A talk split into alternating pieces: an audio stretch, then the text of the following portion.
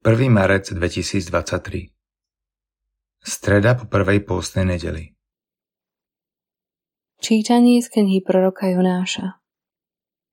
Pán druhý raz prehovoril k Jonášovi.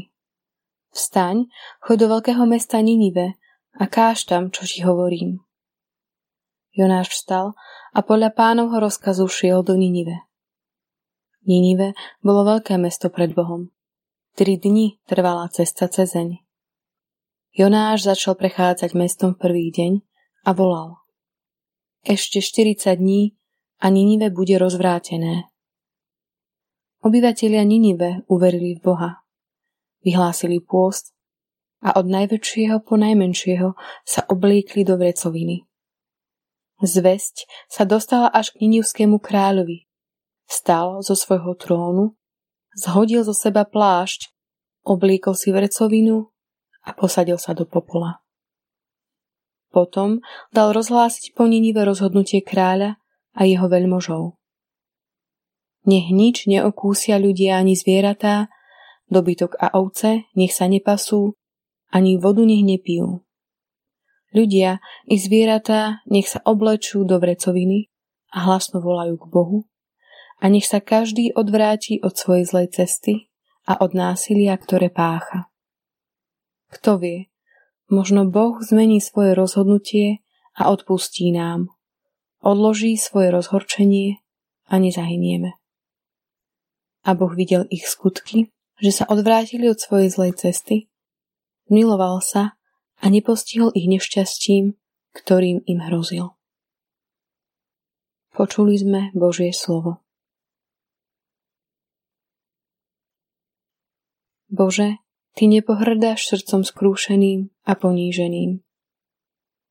Zmiluj sa, Bože, nado mnou pre svoje milosrdenstvo a pre svoje veľké zľutovanie znič moju neprávosť.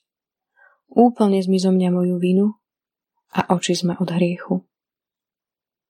Bože, Ty nepohrdáš srdcom skrúšeným a poníženým.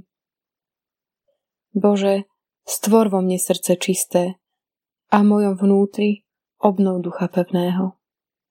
Neodvrhuj ma spred svojej tváre a neodnímaj mi svojho ducha svätého.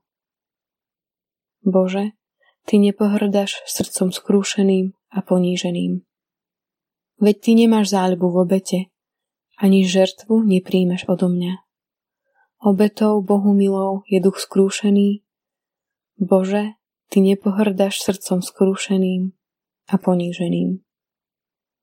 Bože, Ty nepohrdáš srdcom skrúšeným a poníženým. Čítanie zo svätého evanielia podľa Lukáša. Keď sa schádzali zástupy, začal Ježiš hovoriť: Toto pokolenie je zlé pokolenie. Žiada znamenie, ale znamenie nedostane, iba ak znamenie Jonášovo. Lebo ako bol Jonáš znamením pre Nínivčanov, tak bude aj syn človeka pre toto pokolenie.